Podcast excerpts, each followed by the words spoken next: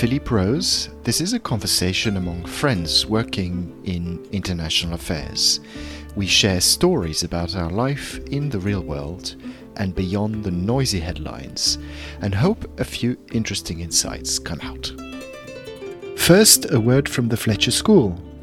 Register by May 1st for Fletcher Live Online this is a collection of five week long courses that give you the essential tools for today's global landscape.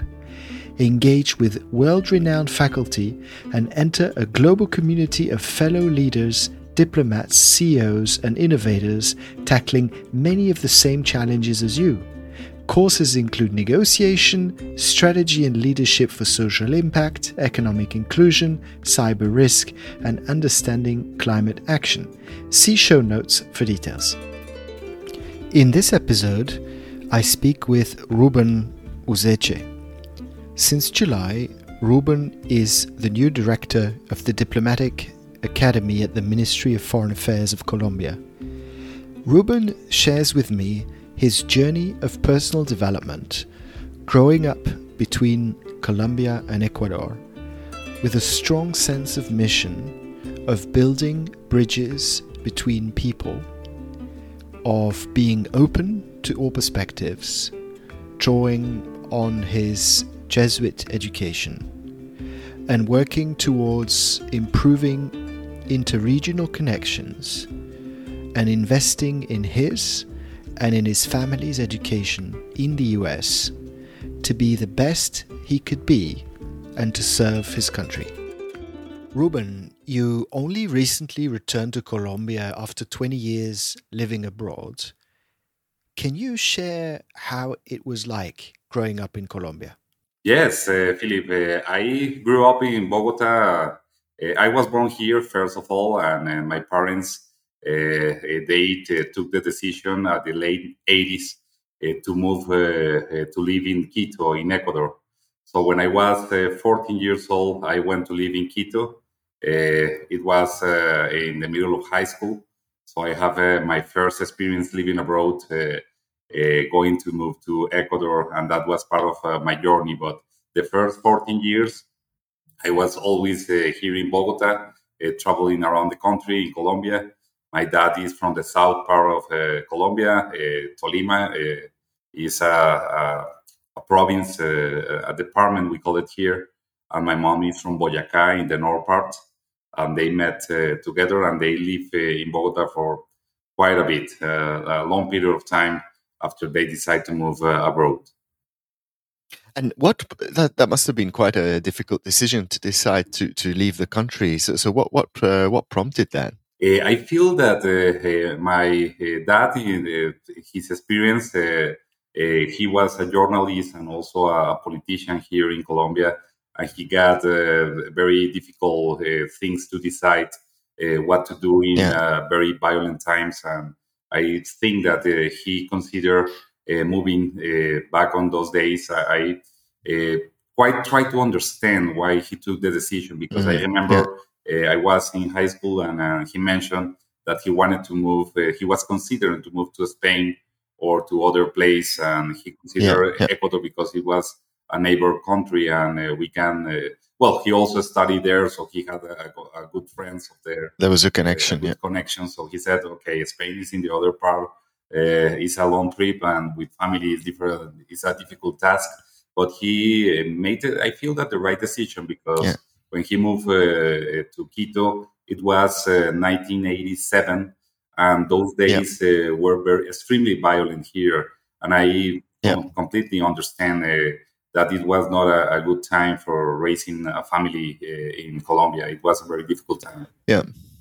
And was it um, um, to do with his uh, job as a, as a journalist and politician, or, or in general? Oh, in um, general, the, the, I, yeah. I, I, feel that uh, uh, back in those days, uh, many people from Colombia emigrate uh, uh, because yeah. it was not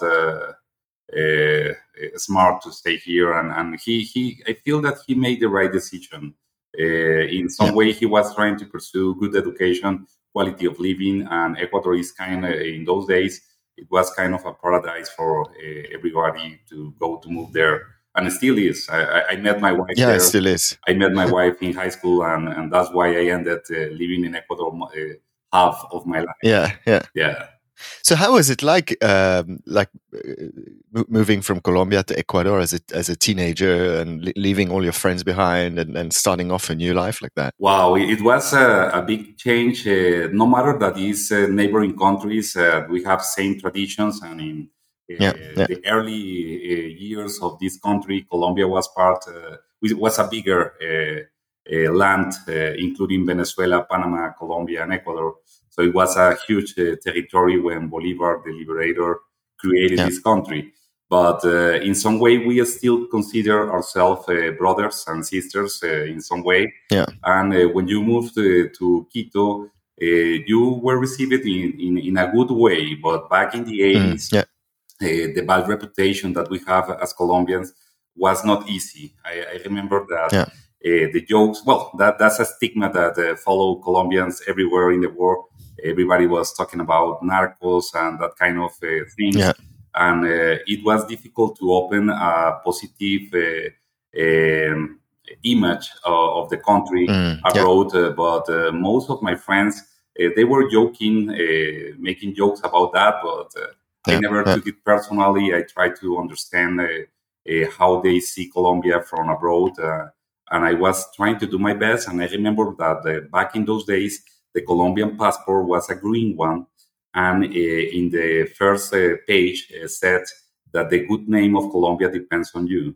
So I always oh wow, that's a powerful I message. Always, yes, I, always remember that um, it was a long phrase, but in a nutshell, is what it that, that was a clear message, and I took it personally, and I remember that I was always trying to do my best uh, to uh, clear the bad image that Colombia has, uh, uh, in this case in Ecuador, and then in any place that I went to live. Yeah, I must say that uh, g- growing up in, in, in Europe, the the the uh, reputation of of Colombia was was always associated with danger and. Um, um, I, I, I took up opportunity of a of a trip to the region to to uh, give it a try. A friend of mine had been and, and told me that um, the reality had nothing to do with uh, with the reputation and uh, and indeed it was a, it was a fantastic uh, fantastic trip. I, I visited uh, a few of the more touristic areas like Santa Marta and Cartagena, but I also had a chance to go inland uh, around Popayan and in, in some of the mountains to, towards uh, Ecuador. I think. Uh, and that that was that was absolutely amazing, like like really picturesque, absolutely uh, extremely welcoming, and and very very fascinating trip. I, I feel that Colombia has a lot of things to show to the world but uh, yeah. We have like a, as I mentioned, uh, this stigma that carry us for yeah. many years, uh, a violent country. Uh, back uh, back in the 80s and 90s, uh, some people consider Colombia a failed state, and that's yeah. the reason for for many of us to emigrate. and see, this is not working, and we try to open another dreams in another land. That's one of the reasons yeah. of my parents, but at the end, I remember that I ended high school and I told my dad I wanted to study school and college, university in, back in Colombia, and I returned back to study here, uh, law school the, in Bogota. Wow! Okay. Yeah. So you really uh, you really straddled the, the, the, the, two countries and, and uh, yes. acted already as a, as a as a bridge actually between the two. Yes, all, all, the time in between the two, and and I remember when I uh, returned back to Colombia, it was in uh, by the end of high school, it was the beginning of the 90s. And I uh, studied yeah. for five years uh, from 1991 to 1995 at the law school in Pontificia Universidad Javeriana, is the Jesuit university here in Bogota and it was yeah. kind of interesting to see the other it, it was another stage of life uh, the, colombia was trying to change uh, uh, the way that we face the the narco terrorism that we suffered back in those uh, years in between the 80s and the 90s. And I remember that uh, during those days, uh, it was uh, very uh, difficult to study in a university. Well, the, you, uh, when we were young, we don't take care of risk and we don't understand what, yeah. what is about to happen. But I was studying law and it was very connected with politics and I was very active in politics in my country during those days. And I feel that uh, in some way uh, that inspired me to to uh, try to uh, reconnect with my country, with my family, with my yeah. people, and in in in some uh, metaphoric way, I feel that uh, those uh, five years living here also changed me a lot because after that, yeah. I returned back to live in Ecuador at the end of the of law school. Wow! And so, when you were uh, studying law in in uh, in uh, Colombia, and and you you mentioned you were you were playing a role in in um, you were a political activist as a student. Yes, I, I, I was I was a youth uh, leader. Uh, uh, back on those days, uh, believe me, Philip, I was uh, well. Uh, Colombia is very well known eh, that we have eh, back in the last century eh, a division in between just two political parties, the liberals and conservatives. Yeah. And my family was conservative, so I have very strong connections with the Conservative Party. So I have a lot of connections with them back on those days. Uh, and I uh, try to understand why my grandparents, my parents, uh, everybody was in that party. And I make those connections. And I was a young leader. Uh, I remember uh, most of the people in my university, they know me because I was uh, very engaged in, in activism in uh, trying to move uh, people to vote, uh, to yeah. start dialogues or debates in other universities, even to start a new movement that we wanted to, do inside the university. I was the editor of the newspaper, and I was always trying to uh, threat uh, in some way the, the establishment, but, but in a good way, uh, trying to follow as an advocate for all of us. Yeah. And, and I was always in that uh, field, uh, trying to uh, make uh, to hear my to to make make not some noise, but uh, try to spark in some way my voice to others. And, and I remember that by that time it was a, a group of everybody of us. We were in the middle of a new constitution a new political yeah. movement. Everybody was trying to do a peace accords with the first guerrilla, the M19.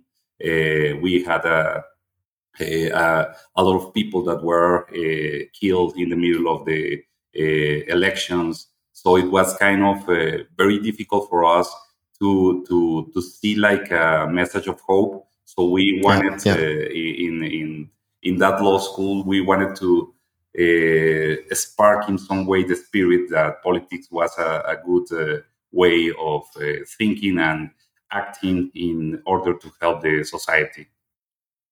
And it's it sounds like what was motivating what what was motivating you was uh, less it it was less about uh, advocating for the the conservatives' point of view, but was to encourage political participation and and see, seeing the political process as a force for, for good. Is that is that correct? Is that yes, what was motivating yes, you? Because I, I remember I I I always uh, wanted to understand why I was so open to talk to everybody.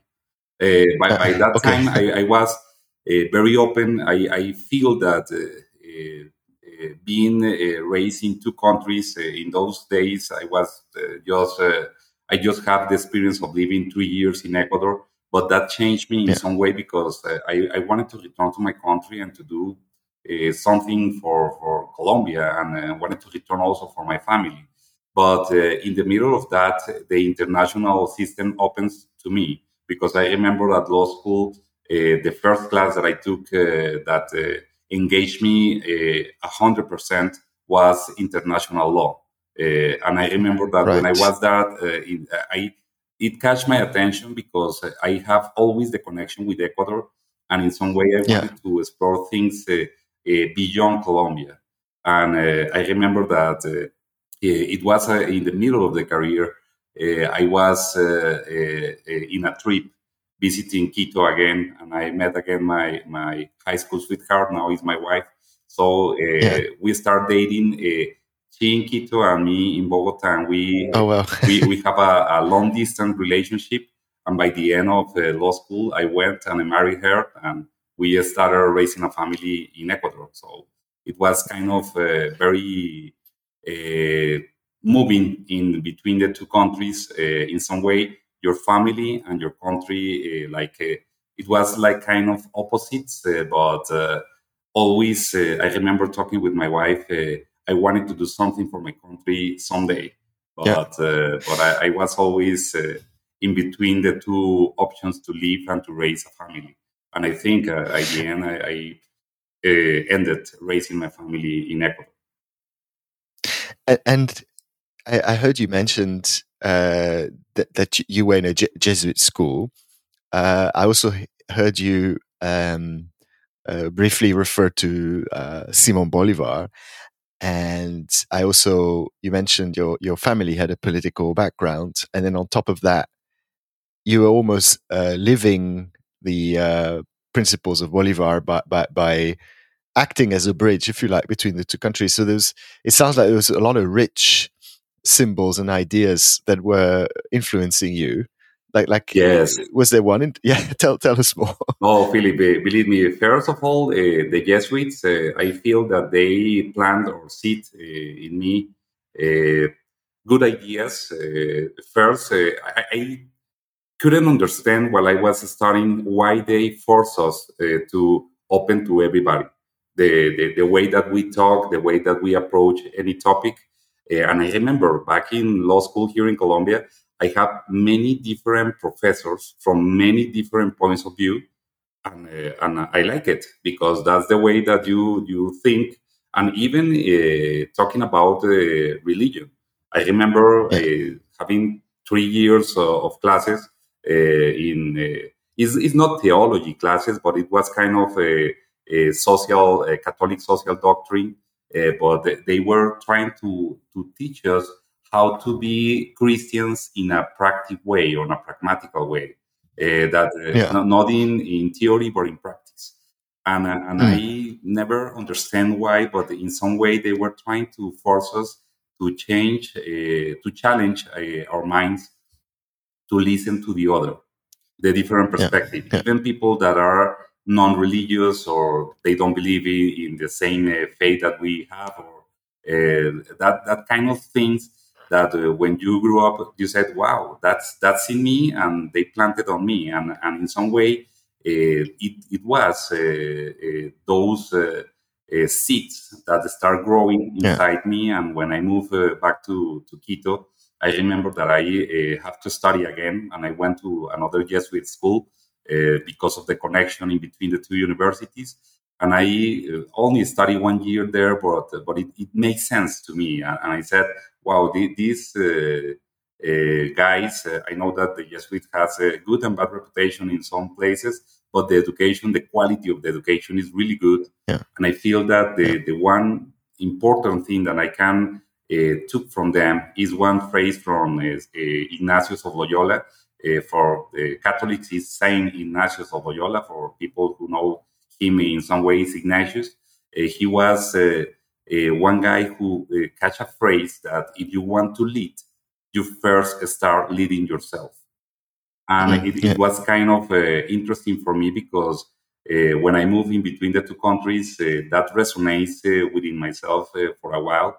I married early in life. I I started early, and, and I feel that uh, raising a family uh, as a young guy with my wife, uh, those seeds were always inside me, and makes me to realize that I was in some way bridging two cultures not yeah, only yeah. Uh, what what I, I, have been doing for my entire life in between Ecuador and Colombia, but also with my own kids because my kids uh, they both uh, have dual citizenship uh, right. The three of them uh, were born in Quito, but uh, they were raised in between the two countries in some way.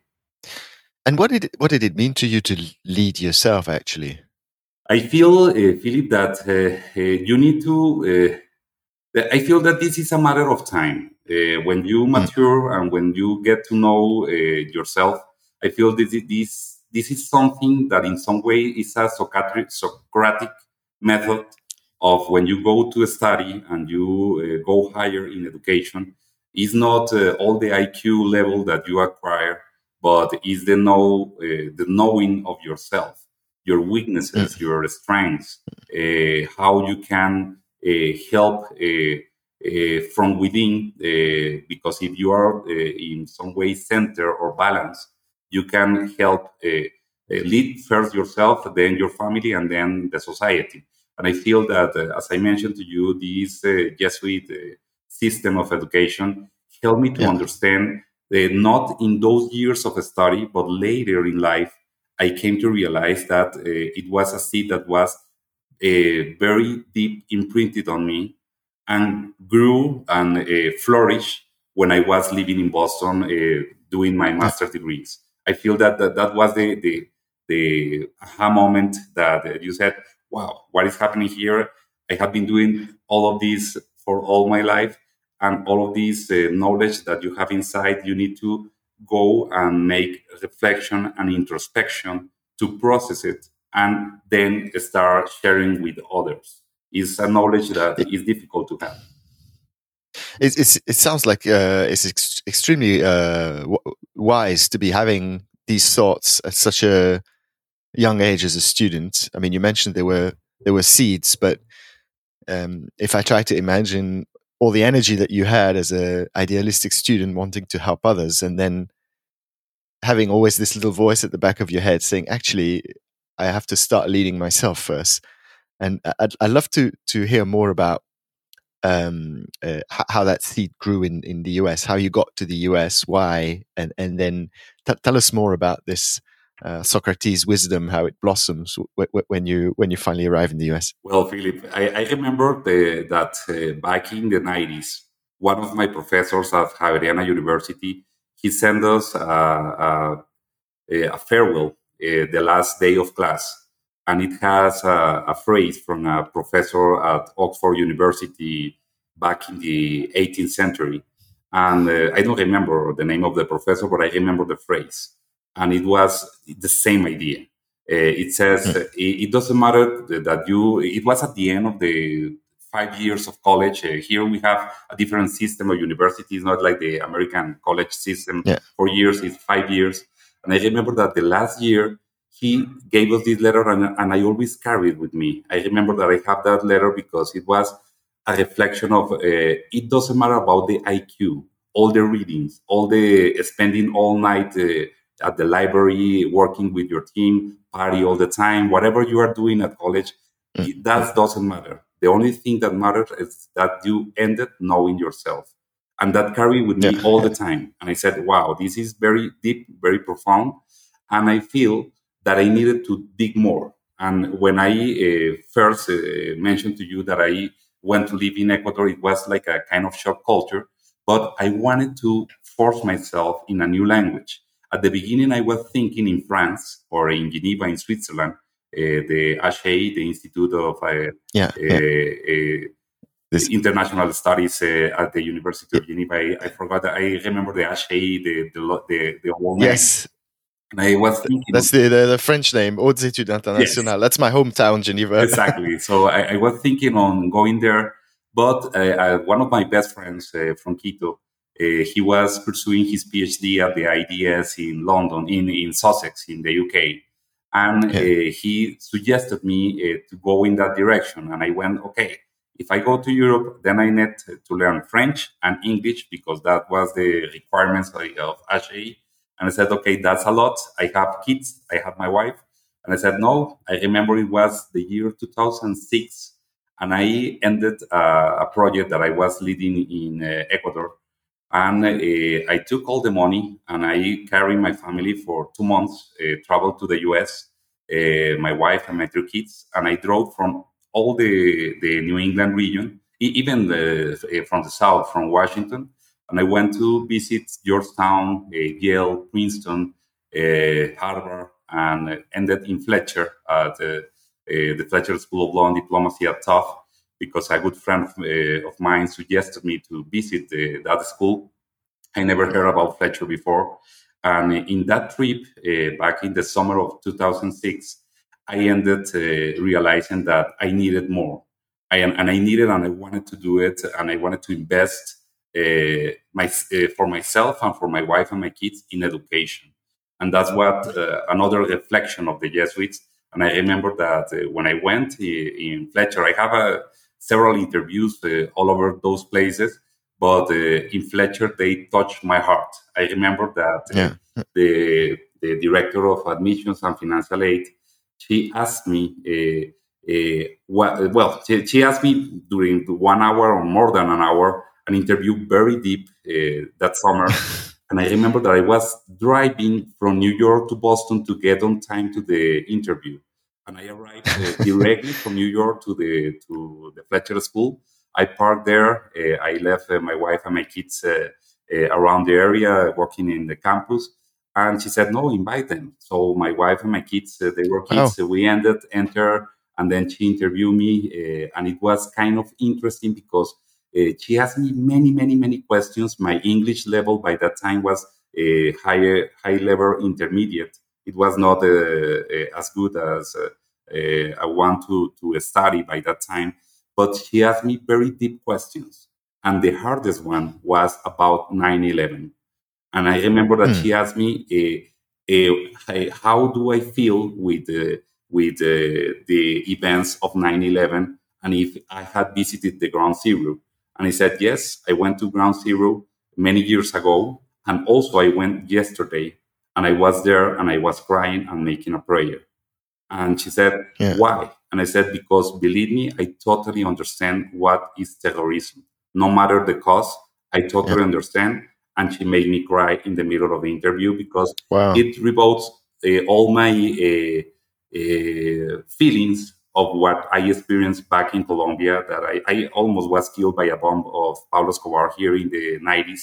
And I, and I feel uh, the empathy uh, of uh, those events deep inside in my in myself. And I said, believe me, it was Laurie Hurley, and I, I told her, Laurie, I wanted to to do more, and I wanted wow. to, to yeah. help this world in a better way, and that nobody, it doesn't matter what country, suffer the same that we suffer in Colombia.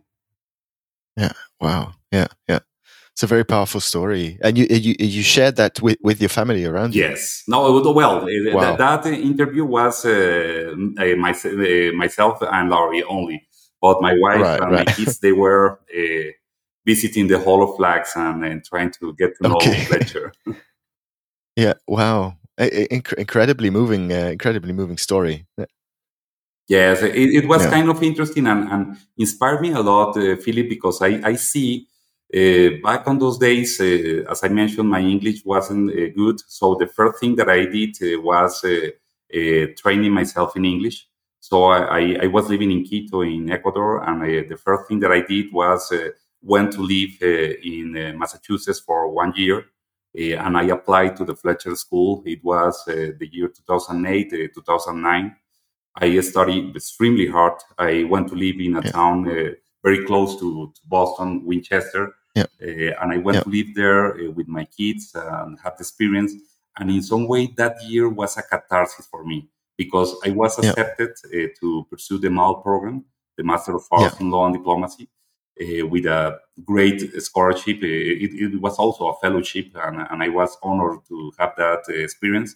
But health issues forced me to defer the program so I have to return back to Ecuador, and I couldn't study oh. the, the, the MAL program.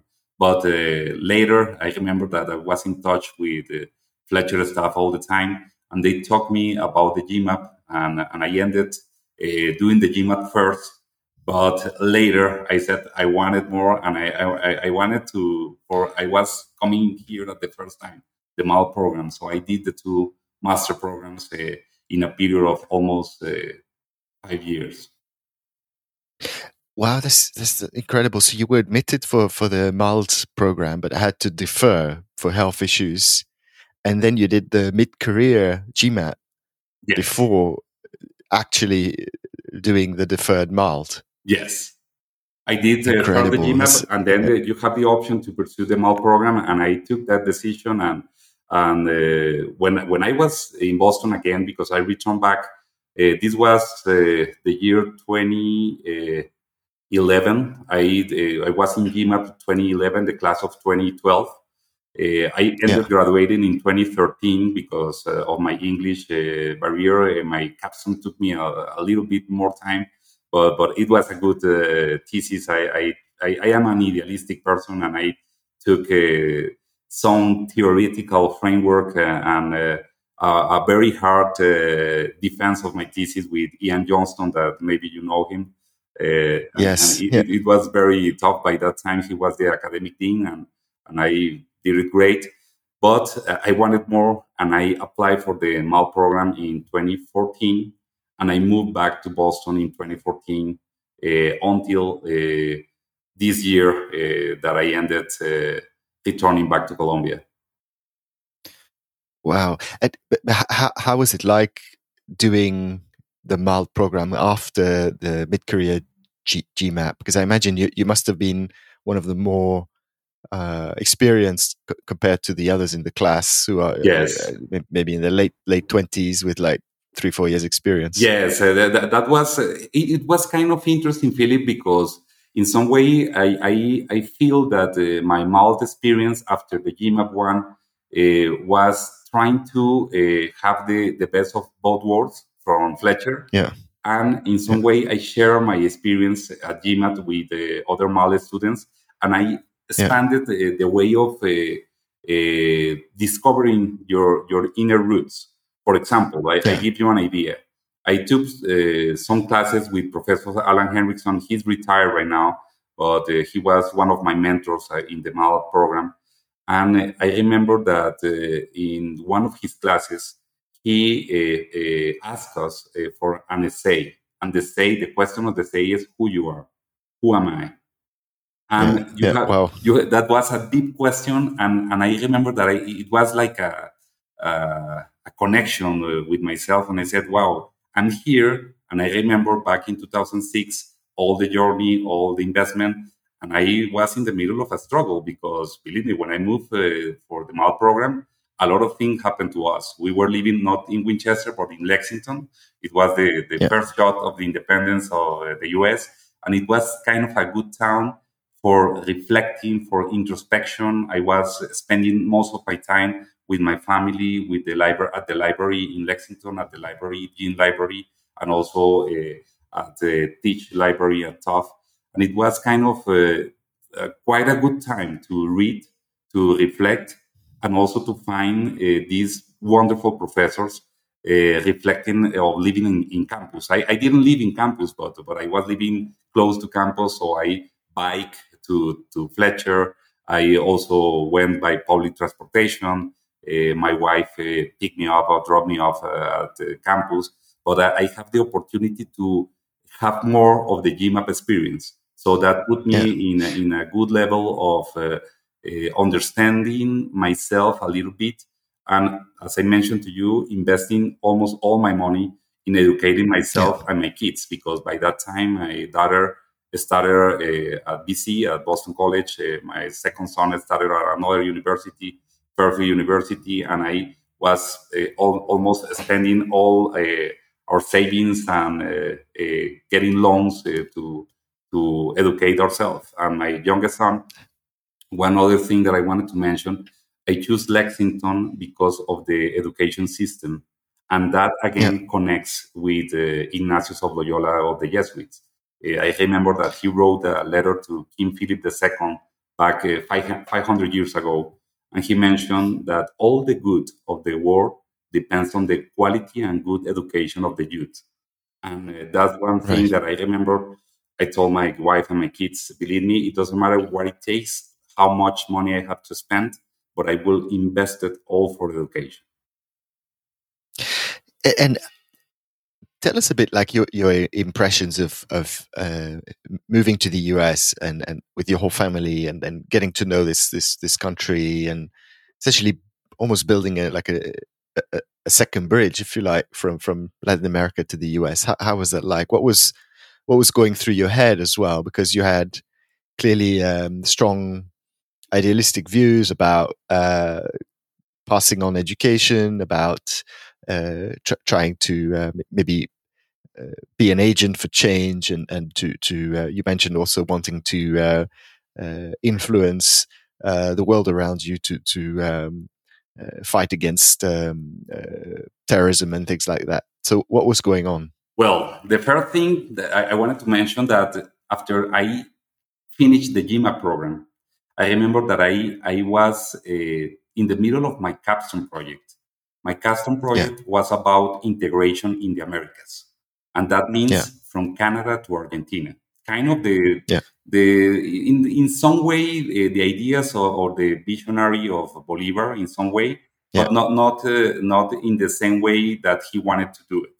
And, and I, I was inspired by some of his ideas. And, and I remember that uh, when I, I defend my thesis, it was a very good defense. Uh, I have my wife and my two kids uh, as uh, in, the, in room. the room, and and I, wow, and it was a battle in between the, the director and me, and it was good, uh, good defense about theoretical framework because I use European integration theories to test my hypothesis yeah.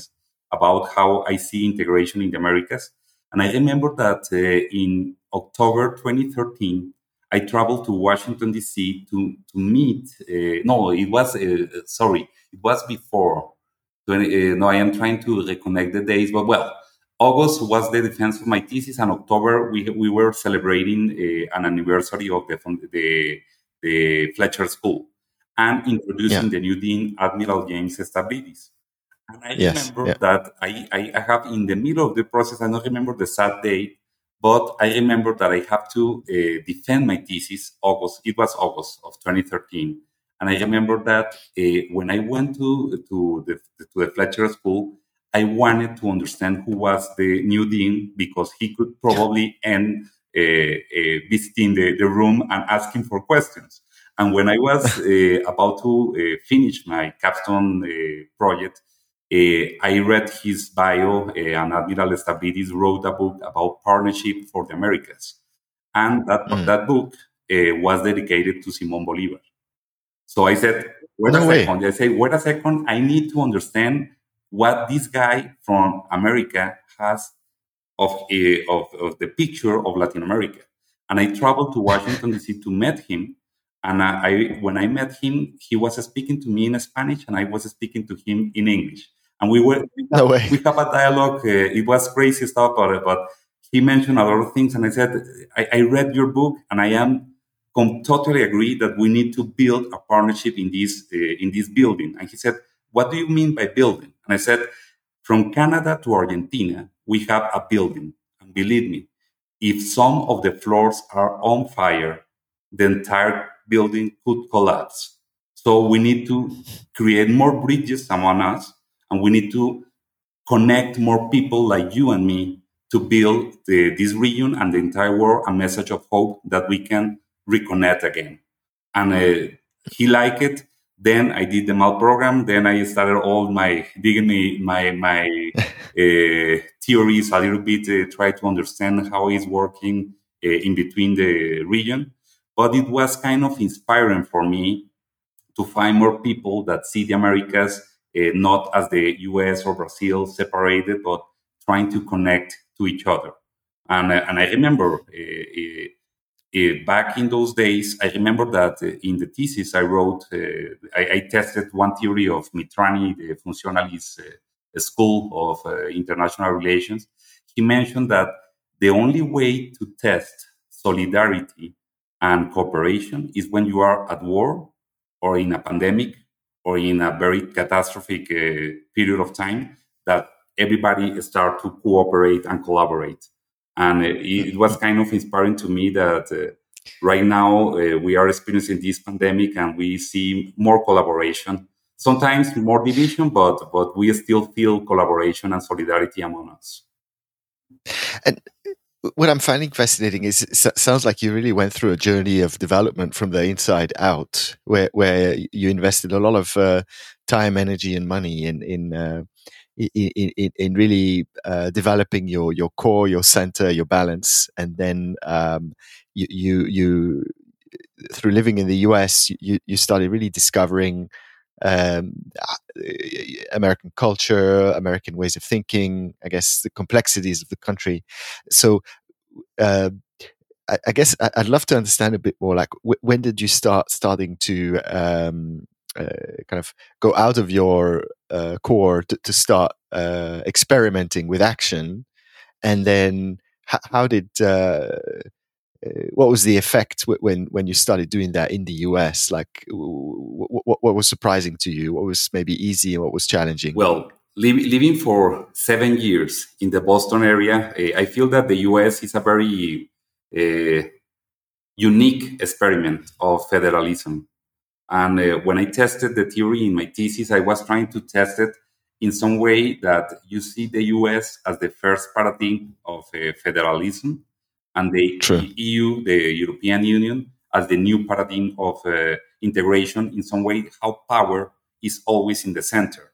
But I feel that when you get to know another country that you are not allowed to uh, have opinion or a political opinion or participate in that, and I was there from 2014 uh, until this year, and all my kids are still living there and my family well my parents and my siblings all they live in the us i feel that it's a very unique country where every different person from different backgrounds uh, and from different parts of the world they are they are trying to make uh, uh, that american dream that they have come true and in some way living mm-hmm. there as a student then as a worker because i also have experience to work there, uh, it was kind of uh, interesting to see that my Latin American roots, being raised and, and born and in, in, in South America and in between Colombia and Ecuador, like in some way, I wanted to to make connections with the Americans. And believe me, uh, mm. Philip, I went to live in Lexington because uh, the only Latin American people living there were two, three, four, five families. Uh, everybody was. Yeah. Uh, I was forced to improve my English skills by nature. My wife, my kids, everybody. So we went directly to the core of the foundation of the nation. And I feel that Lexington, in particular, that town, uh, has a unique perspective for everybody who goes and lives there because uh, it opens your mind to different points of view everybody. I, I never yeah. experienced in my entire life, ne- never, neither in Colombia or Ecuador, that kind of cooperation and solidarity in a, a small town and community. Multi faith, yeah. uh, people from different uh, religions, even people who were agnostic or atheists, all collaborating to the same purpose education. So I like yeah. it. And I remember that uh, when, I, when I was living in Lexington, for me, uh, it was one of the utopian societies that you can imagine because uh, it's uh, always good vibrations of people uh, that wanted uh, to be educated and their kids to be educated to help this world to be a better place. That's that's incredible. So so it was kind of you, mentioned the word utopia. I mean that that's that's quite, quite a powerful image. Like is is that how did it change you? Is that like something you wanted to learn from and then kind of replicate uh, in Colombia in some ways? Yes. No, believe me, Philip. Uh, you mentioned that bridge uh, in between us. Uh, I remember that uh, many, many people, uh, not just at Tufts University, but also Harvard and Boston College. I have the opportunity to work at Boston, College also, and even where my kids went to, to school. I always uh, listen to the, the ways that they say, uh, come here, uh, learn, and then go and spark that spirit in your own country. And I feel that in some way you, you wanted to, to, to try. Why not? Yeah. And, I, and I feel yeah. that after living there, working there, uh, I, I, was in the middle of a process this year uh, to to get trapped in some way in Boston, and, and because they said that for some people is the end of the road and for the other is the hub of the universe because boston is uh, for me the academic capital of the world. And people yeah. from many parts of the world go there they stop one two years and then they return back to their home countries. But in some way i was trapped uh, seven years in a good way. It makes me who i am right now. And uh, makes me to put uh, more balance on my family my my kids uh, my wife uh, that's the most important part of my life. And I feel that my dream, when I have the opportunity to go there and study, and for me, it's also a blessing to have the opportunity to find the Fletcher School of Law and Diplomacy. I feel in some way back in 2006, I was I had that ideal to serve my country, and even Ecuador, Colombia or Ecuador. I am not uh, Ecuadorian. I am just Colombian by citizenship, but uh, I feel in some way to help these countries. And in the middle of May, I was about to be recruited by Harvard uh, University. And uh, yeah. uh, by that time, uh, I was in the middle of a very hard phase of my life because my dad was passing away. He was about to pass away. He passed away in May. He was ill, and we were all together supporting each other in the US.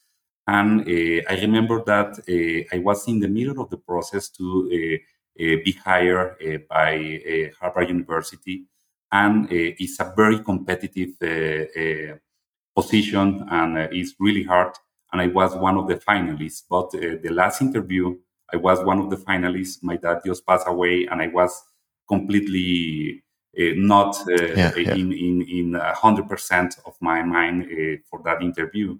But it was kind of interesting how things turned from some way to other, and yeah. ended in, in uh, moving you to other direction.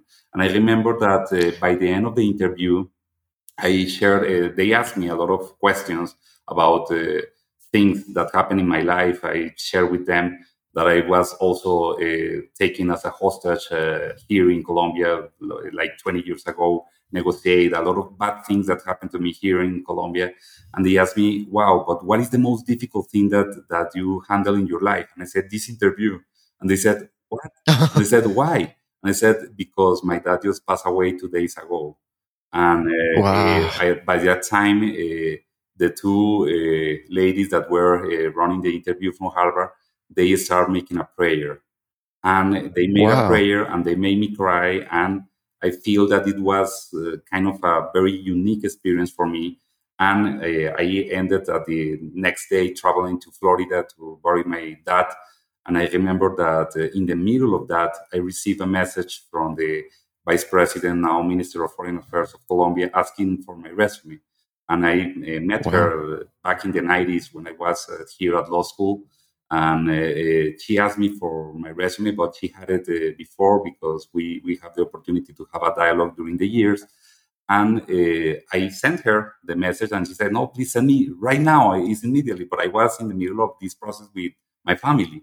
And I couldn't understand, but my brother told me uh, now she is the Minister of Foreign Affairs. And I said, wow, but she is the Vice President. She has dual positions right now. And she said, yes. So, and then oh. I realized, oh, okay, now I understand where I am going to end. So uh, oh, wow. that's when I uh, becoming realizing that this is the opportunity for me to start serving in my country. And I received the offer uh, from the government, never been a in the government in the government before at public service. But I took it the decision and I said to my wife and my kids, "This is the time. Uh, uh, you are grown ups right now. You can still uh, be living here and starting here and working here. But I need to return back to my country to do something for my country, for my people." Wow, this is an incredible, incredible story. And so, so you you you ended up receiving this this offer to come back to to uh, to Colombia to to, to work uh, in, in, the diplomatic circle, right? Yes. Is that can you can you share a little yes, bit about Felipe, that? It was it was uh, kind of funny because uh, uh, one of my mentors uh, from Colombia was a very close friend of my dad, but he passes away ten years ago. his name is Augusto Ramirez Ocampo. He was a former minister of foreign affairs. He was a statesman. he was one of the top leaders in the diplomat world uh, for, of Colombia in the UN system in the region. And even he was one of the uh, peacemakers of the El Salvador uh, peace process, uh, the Contadora Group, and uh, many things that he made uh, for the region and also for Colombia. And we share offices together. We work together. I was his attorney. He was one of my recommenders at Fletcher uh, and right. and uh, the, the good thing is that uh, the name of the Diplomatic Academy is under his name. the Congress of Colombia honor him and his memory for all his services to the country uh, after him. And when they mentioned to me that option, I said that that is the position. And they said, but uh, we are in difficult time. It's the last year of government. I said, uh, it doesn't matter. I will take it and I will try to lead uh, from that position because it's the core of the diplomatic service. From here, we train all Colombian diplomats. We also uh, uh, manage in some way all the ambassadors and consuls and all the diplomatic corps around the world. And uh, it's a very unique position that in some way is academic, is not political, uh, but mm-hmm. yeah. in some way you are trying to change in some way the way that they see the world and how yeah, they can yeah. uh, have uh, some opportunities to uh, listen to other experience from a, a Colombia, a Colombian person, part of the diaspora who is returning back to your country.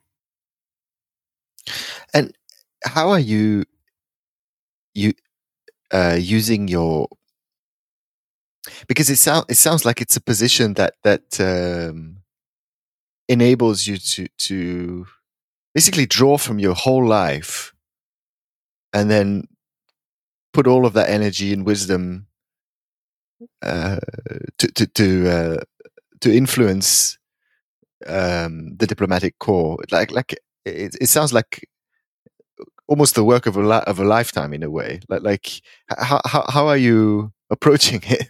Oh, I feel Philip the first with uh, humility. I, I feel when when I came here back to Colombia, uh, I came uh, as I mentioned to you. I took the decision of investing all my savings, all my money uh, in education uh, for yeah. myself, for my wife, and for my kids. And uh, and I ended here in some way with a lot of debt because starting in the US is not is not cheap. It's, yeah. it's, very, it's a very demanding thing. But I, I feel that when I when I enter Colombia again after 20 years. Well, I work here and I have offices for several years uh, before the passing away of uh, the former minister Augusto Ramirez Ocampo, and uh, mostly his son. He was one of my closest friend and partner. Uh, but I always stay in touch with them, but but never live again here. So when I ended here, yeah. the first thing that I did, uh, I, I was living almost for one month and a half in a hotel, uh, starting working uh, in a very uh, fast pace and demanding pace because uh, it's a lot of things, it's a lot of work. I was overwhelmed. I, I also I ended in the clinic because of a lot of stress in the work. But, oh my God. because it was kind of a shock culture in reverse.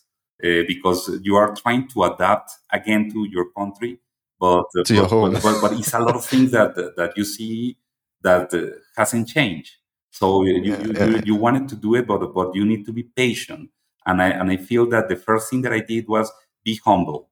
And I feel that it's mm-hmm. important to, to understand that I arrive in a very good position, but I try to uh, don't uh, impose anything to uh, the diplomatic corps and to the people that surround me, and including my team. I never change nobody. I continue with the same team because that was thing that I learned from Fletcher you need to adapt and to uh, be resilient in the way that you change environments. And, and I feel that the, the, best way by leading is by example. So I, I uh, took uh, the ideas of my predecessor. I try to continue with that and in some way adapt uh, to uh, inspire them by example. And uh, in these past four months and a half, I feel that we are making a good effort all the team because a good leader inspires others to be leaders, no followers.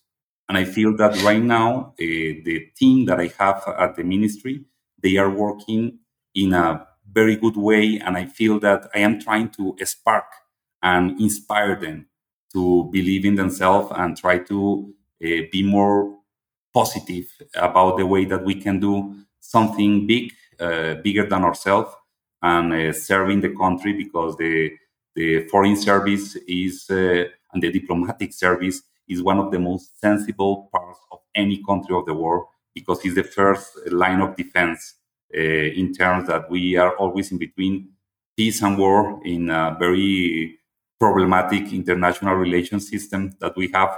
But uh, we need to to inspire them to understand that we are dealing with the most valuable people that the world needs uh, to lead. And, and how do you think your team dis- would describe you? Uh, how, how, do you think they, they talk about you? Actually, I feel that they, that they right now they they, they always uh, uh, are trying to tell me that uh, that we are working in a very fast pace and, and, uh, and trying to do a lot of things. Uh, but I feel that they they always tell me that the thing that they like more about me is that I care about them.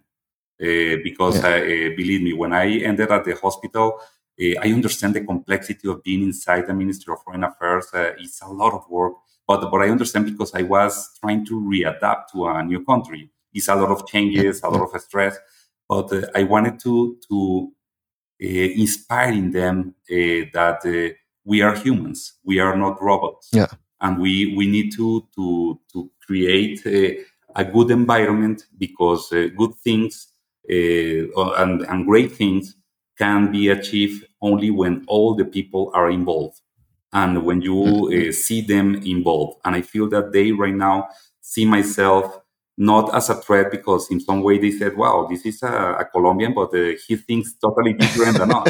And believe me, I told you, Philip, uh, I was raised in a conservative uh, family, but uh, my seven years in Lexington moved me to the other side.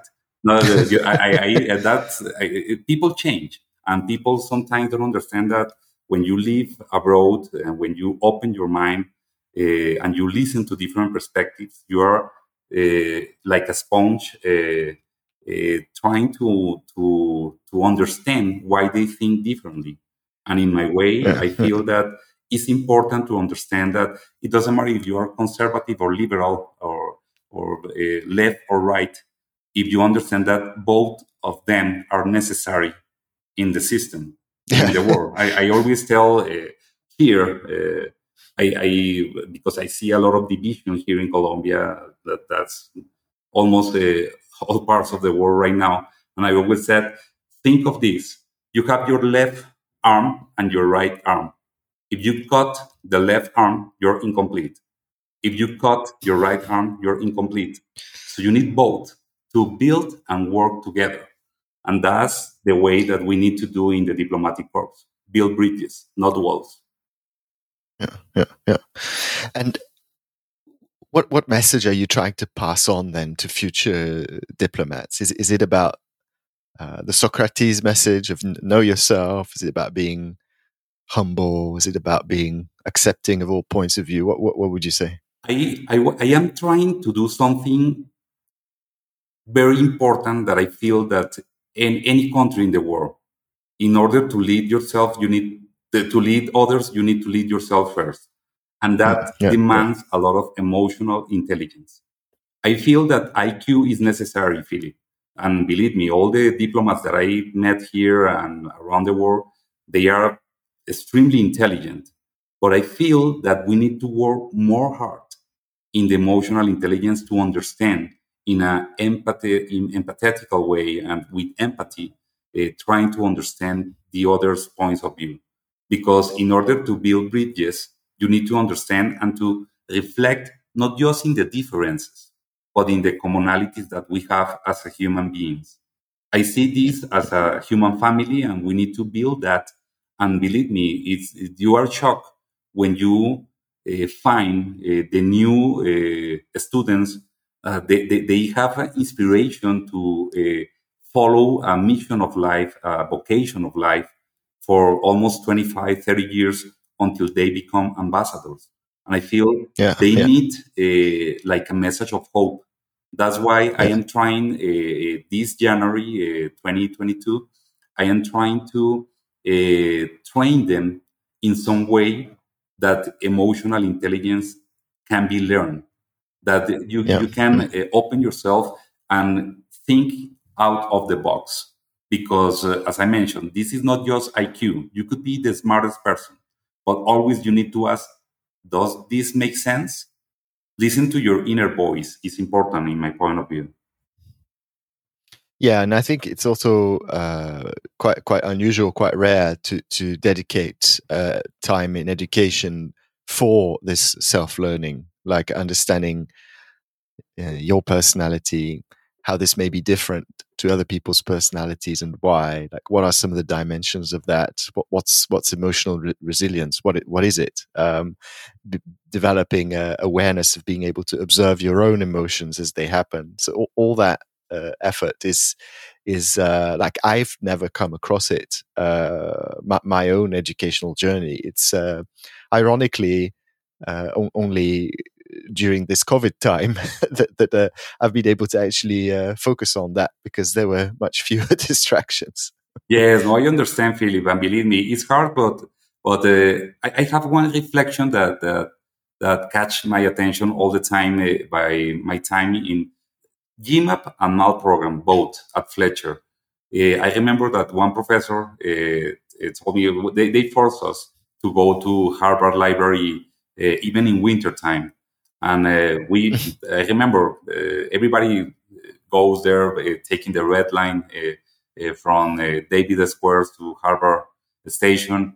And I remember that the, the metaphor was try go there to find the sleeping beauties that are waiting for the prince to be awake to discover new ideas to send a message of hope and i remember that this was also Alan Henrikson's uh, uh, he yeah. was one of the, the best uh, inspirators that uh, uh, catch me my attention and, and force me to think uh, in some way that you can find introspection uh, during anything that you are doing. And believe me that when you are going to the library uh, to find those sleeping beauties, you find amazing things that uh, you can share with others. So I feel that it's important. You mentioned that this pandemic forced each one of us to isolate ourselves.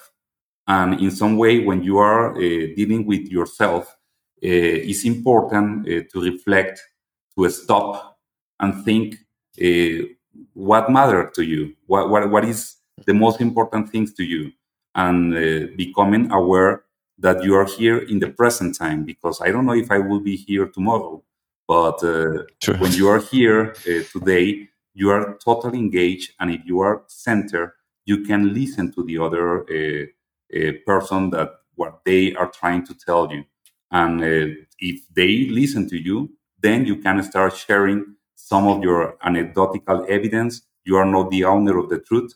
You are just sharing another journey, another point of view. Like uh, Dean Nutter always mentioned in GMAP program, the kaleidoscopic mind. Try to see the world with a kaleidoscope, uh, that different angles that it doesn't matter that uh, one is right and the other is wrong. It's just a different point of view. Yeah, that's that's a really wise, wise word, uh, Ruben. I've I've really I've really enjoyed our, our conversation, and uh, I wanted to ask you if there's uh, anything uh, anything else you'd like to share, actually, or say. Anything else? Well, I feel that uh, the most important part that I always think about it is that uh, you need to be optimistic. You need to have hope and uh, never, never give up, like Winston Churchill in him. Believe me, because if you uh, lose hope, as I mentioned at the beginning, when you lead yourself, there's some people looking at you. In some ways, your family is your friends, is your country, is your neighbors. And if you lead by example, the real good message is to uh, be always hopeful uh, that you you believe that uh, you can in some way change the world by changing yourself. I think this is a really, uh, it's a really, really powerful message, and it's one that's also very easy to forget. It's uh, how uh, how we we really all make uh, waves all around us. So even if sometimes we we may feel discouraged in terms of this opti- optimism that you talk about. But actually, as we keep doing it, as we keep making positive waves, they, they actually ripple all around us. Yes. Uh, that, that's that's quite quite incredible. Yes, that, that's true, Philip. Uh, I remember in one of the messages uh, in some of the social uh, networks, I remember one that that, that uh, catch my mind right now that you mentioned is that uh, be so positive that uh, that positivity impacts others, sparking yeah, yeah. others. You you need to do that. Yeah. Otherwise, how you can change even your own circle, your little uh, inner circle, your family. You need to yeah. lead uh, in some way because otherwise uh, you are surrender yourself. And, and I feel that uh, one thing that, that, always kept me going is music. And I remember that song, Never Surrender from Corey Hart. I always have it in my mind. I play it uh, loudly. Never surrender. right. Thanks for listening. Please follow us to get notified when new episodes are released.